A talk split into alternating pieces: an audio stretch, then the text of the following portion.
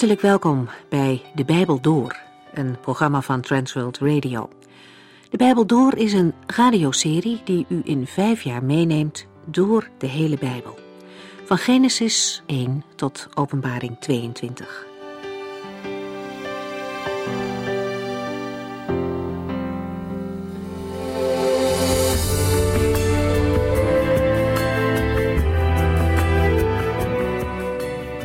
We hebben in deze serie de eerste twee hoofdstukken van de Colossensebrief inmiddels besproken. Het zijn gedeelten die nadruk op de leer leggen. In grote lijnen komt het erop neer dat Paulus de gemeente laat zien dat Christus het hoofd is van de gemeente. Hij is degene die boven alles en allen staat. Hij is het ook die de macht van Satan verbroken heeft. Aan het kruis heeft Jezus Christus getriomfeerd. Niets kon hem stoppen. Hij kwam vanuit de hemel, verdroeg alle tegenstand van mensen en zelfs op het laatst, toen men hem uitdaagde om van het kruis af te komen, zette hij door. De boze machten konden hem niet zo ver brengen dat hij zijn missie opgaf. Hij droeg het lijden en stierf uiteindelijk. Aan dat kruis onderging Jezus Christus de gevolgen van de zonde. Hij werd ervoor gestraft. Elke zonde werd veroordeeld. En toen dat gebeurd was, kon hij uitroepen: Het is volbracht. Dankzij zijn offer op Golgotha's kruis houdt de zondemacht ons niet langer gevangen. De macht is verbroken. Er is vergeving. Satan en de zijnen zijn verslagen. Dat gebeurde openlijk. Iedereen kon het zien. De Heer Jezus werd niet ergens op een verborgen plek gekruisigd. Nee, hij stierf terwijl de mensen voor wie hij dat deed om hem heen stonden. En net zoals Corrie ten Boom het eens zei, niet de spijkers hielden hem aan het kruis, maar zijn liefde. Hij stond na drie dagen op uit het graf en overwon daarmee die laatste vijand, de dood. En weet u, deze heren mogen wij volgen wij mogen leven in zijn vrijheid, in de vergeving van onze zonden. Paulus herinnert de gelovigen in Kolosse aan de tijd van hun bekering. En het is goed om steeds weer te beseffen welke rijkdom we in Christus hebben gekregen. Dat moeten we ons niet laten afnemen door ons te onderwerpen aan allerlei menselijke instellingen. Laten we gewoon dicht bij de Heer Jezus blijven.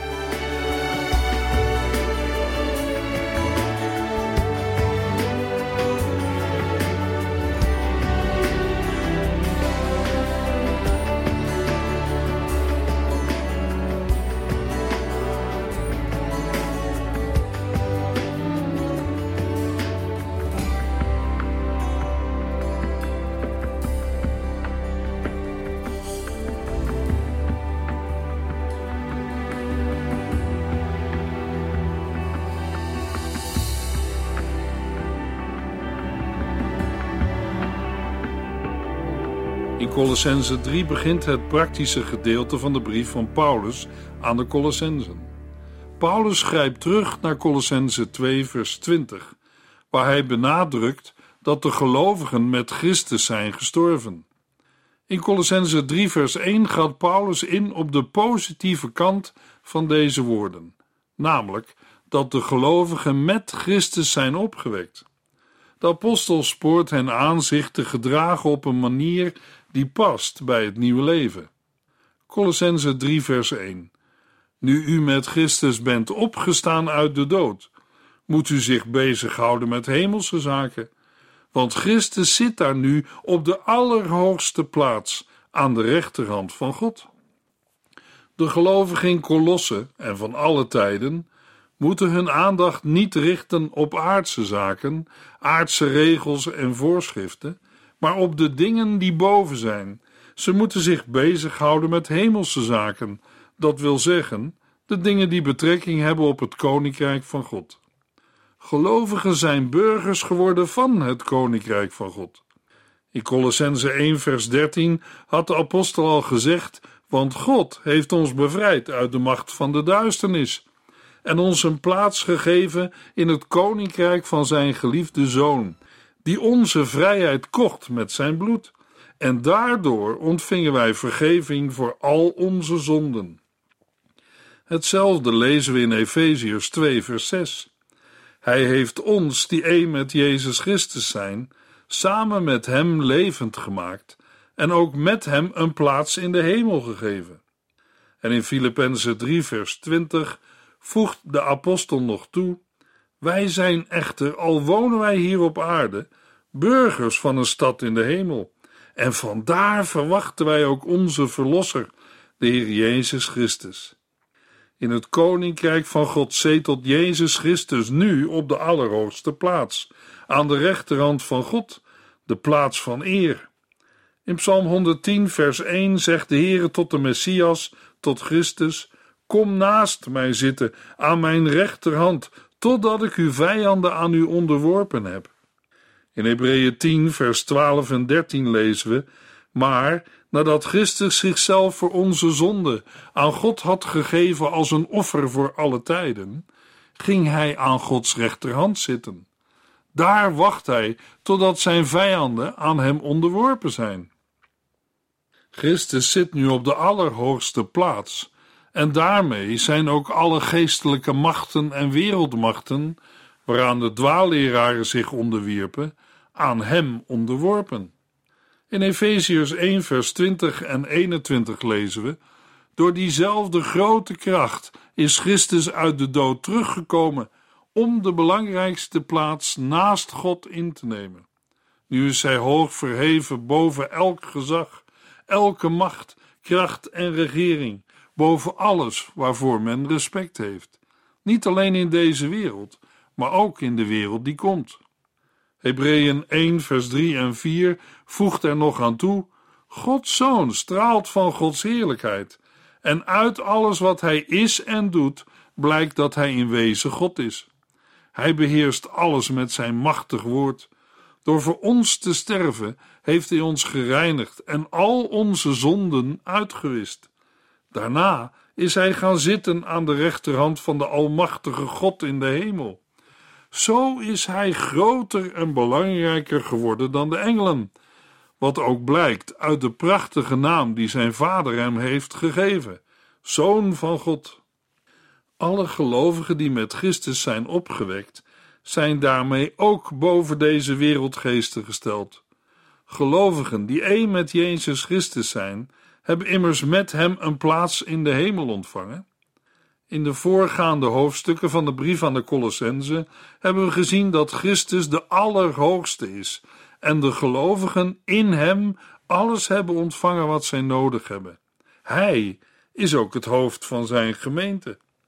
In Colossense 3 gaat het erom dat Christus ook de eerste in uw, jouw en mijn leven is. Daarbij gaat het om levensheiliging en toewijding. Levensheiliging heeft met een leven naar Gods wil te maken. En toewijding betekent onder andere dat Christus de eerste in het leven van een gelovig is. Een mens die de Heer Jezus volgt, luistert niet alleen naar de woorden van de heiland, maar laat dat ook zien in zijn of haar levenswandel. In Matthäus 23 zegt de Heer Jezus tegen de mensen en zijn leerlingen: De Bijbelgeleerden en de Fariseeën moeten de wet van Mozes handhaven. U moet precies doen wat zij zeggen.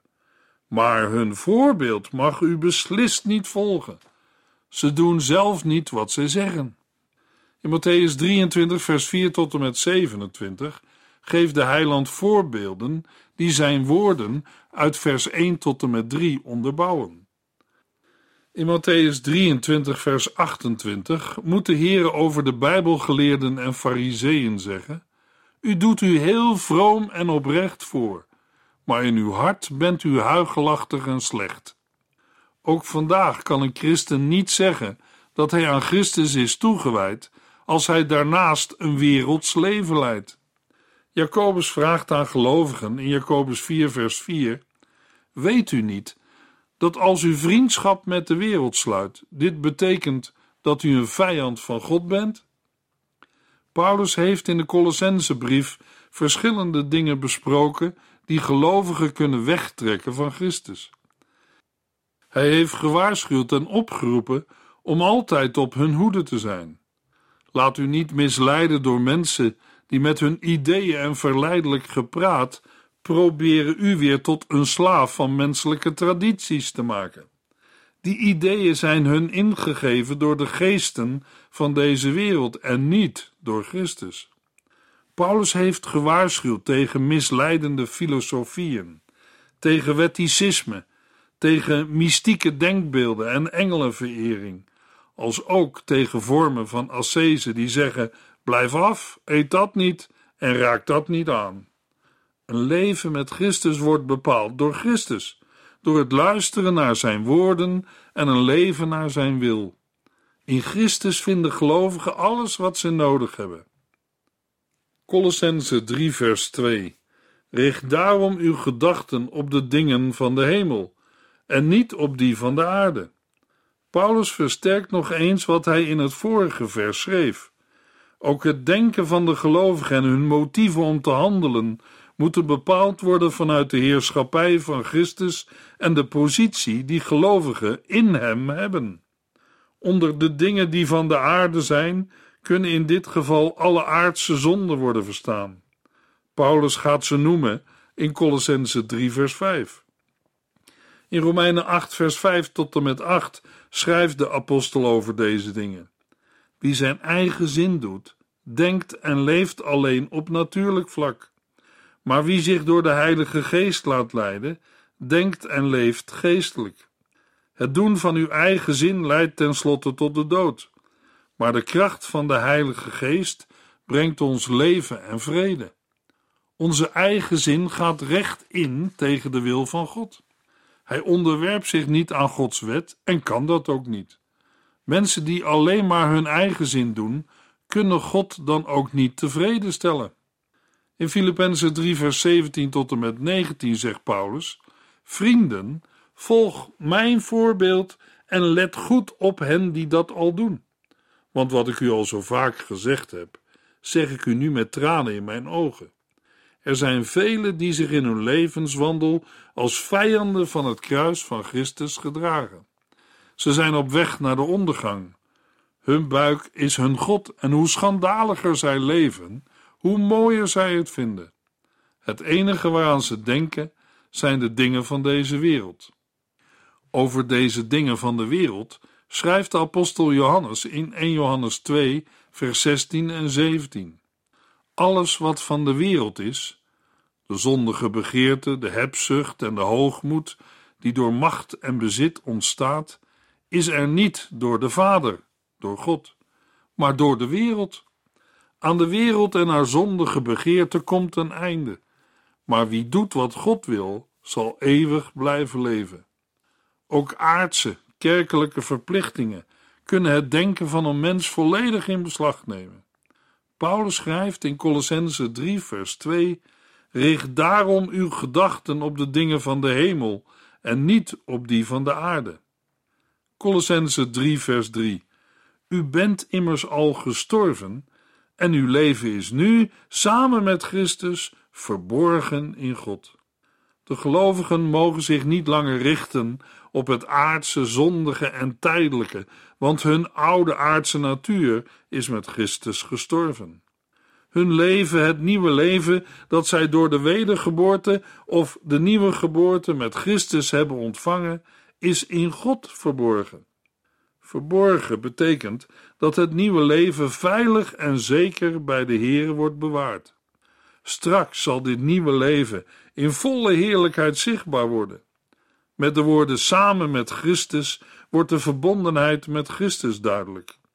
Gelovigen hebben hun nieuwe leven in Christus en samen met Christus in God.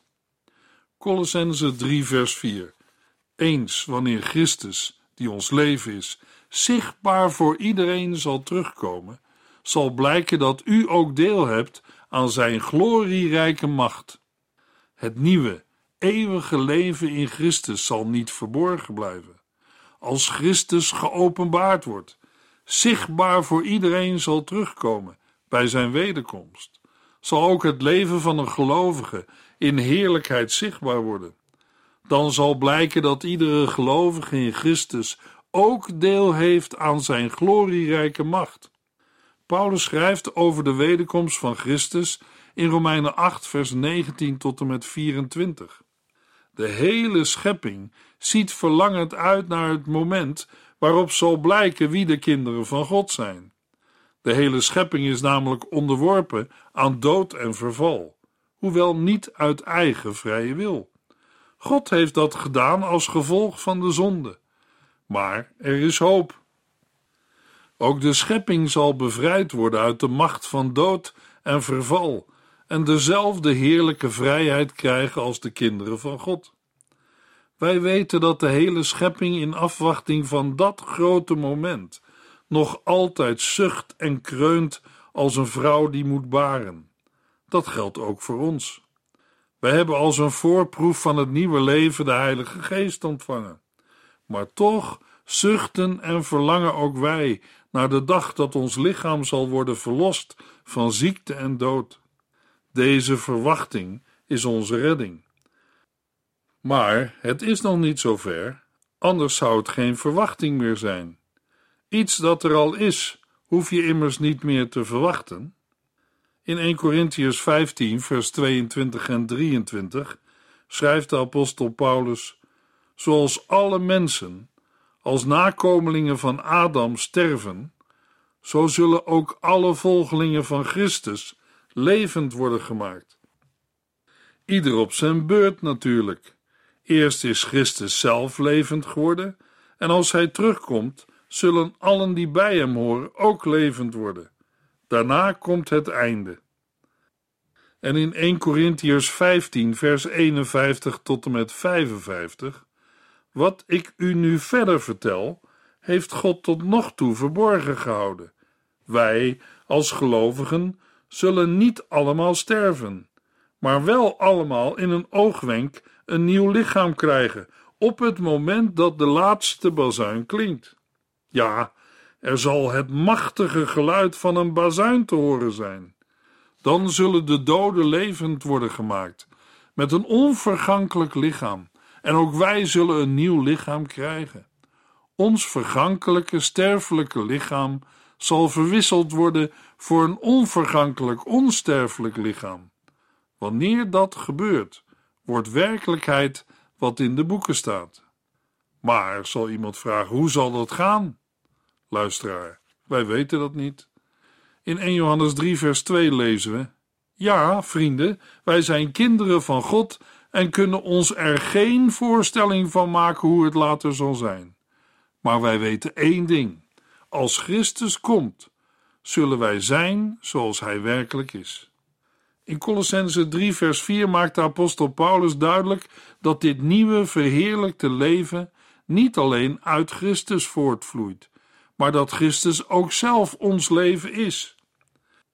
Christus leeft zijn leven in de gelovigen. Paulus schrijft in Gelaten 2, vers 20: Daarom leef ik zelf niet meer, maar Christus leeft in mij.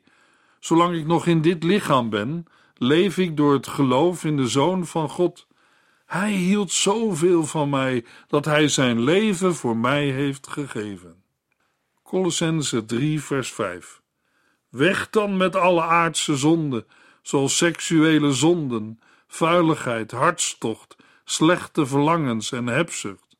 Door altijd maar meer te willen hebben, aanbidt u een afgod. Ook al is de gelovige wat betreft zijn oude natuur gestorven met Christus, toch moet dit gestorven zijn in het dagelijks leven op een actieve manier beleden worden door te breken met de vroegere zondige praktijken. Door de kracht van de Heilige Geest is een gelovige in staat de kracht van de zonde in zijn leven te doden. In Romeinen 8, vers 13 schrijft Paulus: Als u zich door uw eigen zin laat leiden, zult u sterven.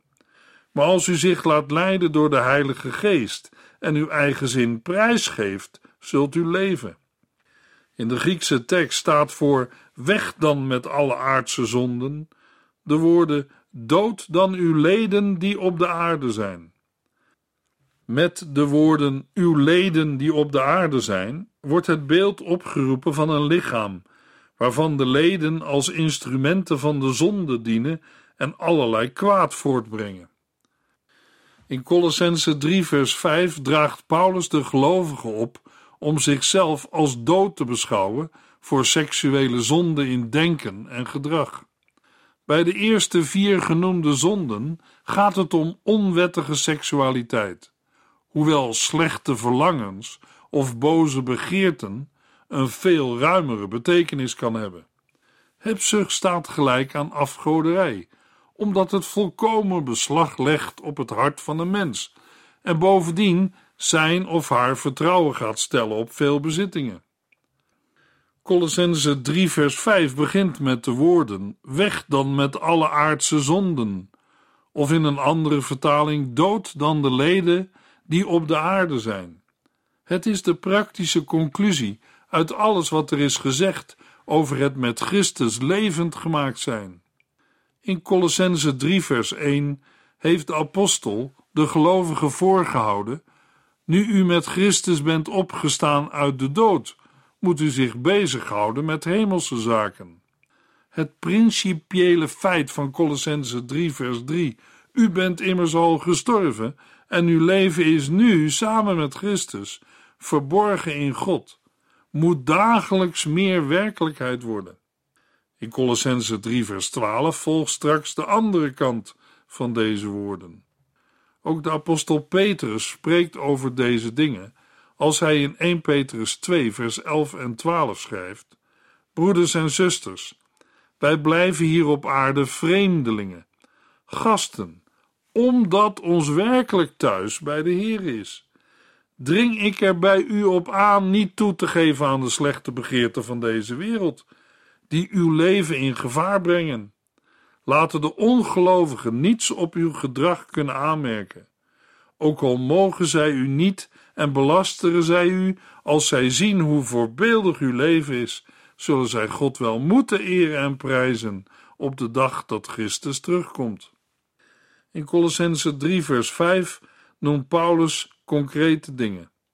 Voor de woorden seksuele zonden staat in het Grieks hoererij. Het is de ergste daadzonde op seksueel gebied. Het werd door het heidendom in de tijd van Paulus vergoeilijkt. Hoererij staat voor verschillende seksuele daadzonden. En daarom kan er ook, meer algemeen, vertaald worden met seksuele zonden. Vuiligheid of onreinheid is alles wat verder in strijd is met Gods geboden op het gebied van seksualiteit.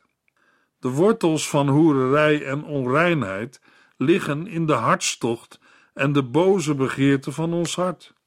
Daar moet ook het verzet ertegen beginnen. In 2 Korintiërs 7, vers 1 schrijft Paulus: Vrienden, omdat God ons zulke geweldige beloften heeft gedaan, moeten wij ons afkeren van alles wat ons lichamelijk en geestelijk bevuilt. Wij moeten onszelf reinigen door ontzag voor God te hebben en ons volkomen aan Hem te geven. In Efeziërs 4, vers 18 en 19 kenmerkt Paulus mensen die Gods wil niet kennen als verblind en verward. Paulus schrijft: Weg dan met alle aardse zonden Iemand zal zeggen: dat is gemakkelijker gezegd dan gedaan. En dat is helemaal waar.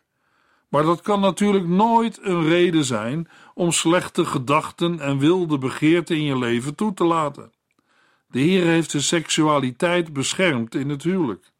Als wij mensen Gods orde naast ons neerleggen en onze eigen verlangens en opvattingen navolgen, dan raken mensen ook los van God Daarmee belandt de mens uiteindelijk bij de goddelozen. Efeziërs 5, vers 3 tot en met 13. Van ontucht, onzedelijkheid of hebzucht mag bij u geen sprake zijn. Dat past christenen niet, om over ongepaste taal en dom en flauw gepraat maar te zwijgen. Wijs elkaar liever op Gods goedheid en wees dankbaar. U moet goed weten dat in het koninkrijk van Christus en God geen plaats is voor mensen die ontuchtig, losbandig of hebzuchtig zijn. Hebzucht is het dienen van een valse God. Laat u niets wijs maken door hen die proberen zulke zonden goed te praten, want God zal mensen die dat soort dingen doen vreselijk straffen.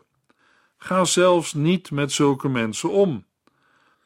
Want uw hart, dat eens vol duisternis was, is nu vol van het licht van de Heere. Laat dat dan ook blijken uit uw doen en laten. Het gevolg van het licht in u is dat u alleen maar doet wat goed, juist en waar is. Probeer steeds weer te ontdekken wat de Heere graag wil. Doe niet mee aan de zinloze praktijken die bij de duisternis horen, maar stel ze aan de kaak. De dingen die de goddelozen stiekem doen, zijn zo schandelijk dat wij daaraan zelfs geen woorden vuil moeten maken. Als het licht op hen valt, worden ze ontmaskerd.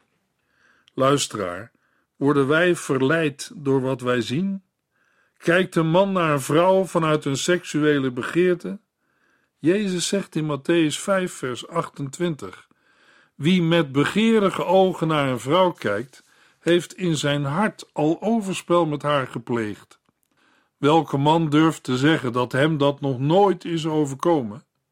Allerlei seksuele zonden, vuiligheid, hartstocht, slechte verlangens en hebzucht trekken mensen naar de afgrond en maken het mooie dat de Heere heeft gegeven in huwelijk en seksualiteit kapot.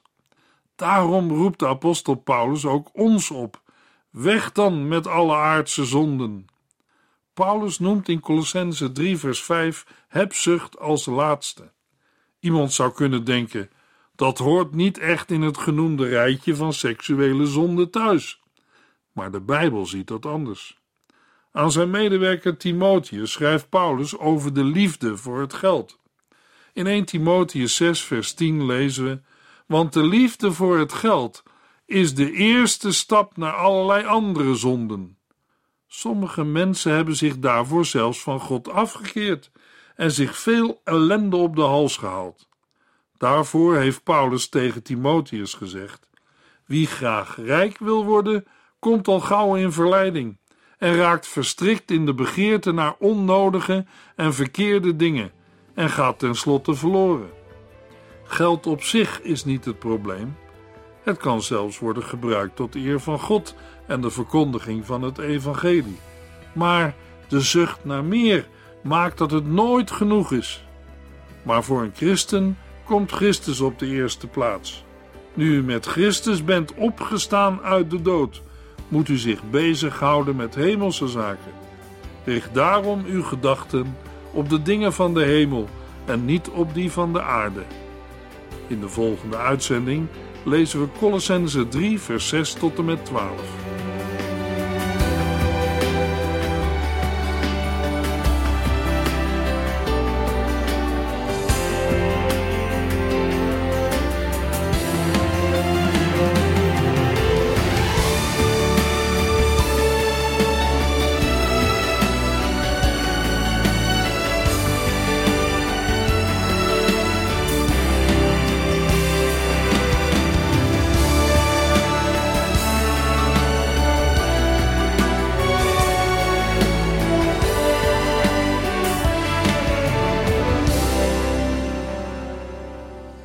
Geluisterd naar De Bijbel Door. In het Nederlands vertaald en bewerkt door Transworld Radio. Een programma waarin we in vijf jaar tijd de hele Bijbel doorgaan.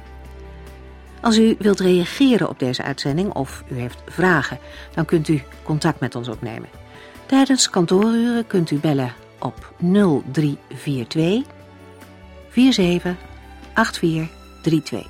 0342 47 8432. 32. Ook kunt u een e-mail sturen naar de Bijbel door transworldradio.nl en natuurlijk kunt u ook via de post ons bereiken. TWR, postbus 371, postcode 3770, AJ in Barneveld. Dit programma werd gepresenteerd door Cor Weda en Ike André. Techniek was in handen van Odin van Woerdekom. En wij allemaal bedanken u voor het luisteren. Graag tot de volgende keer.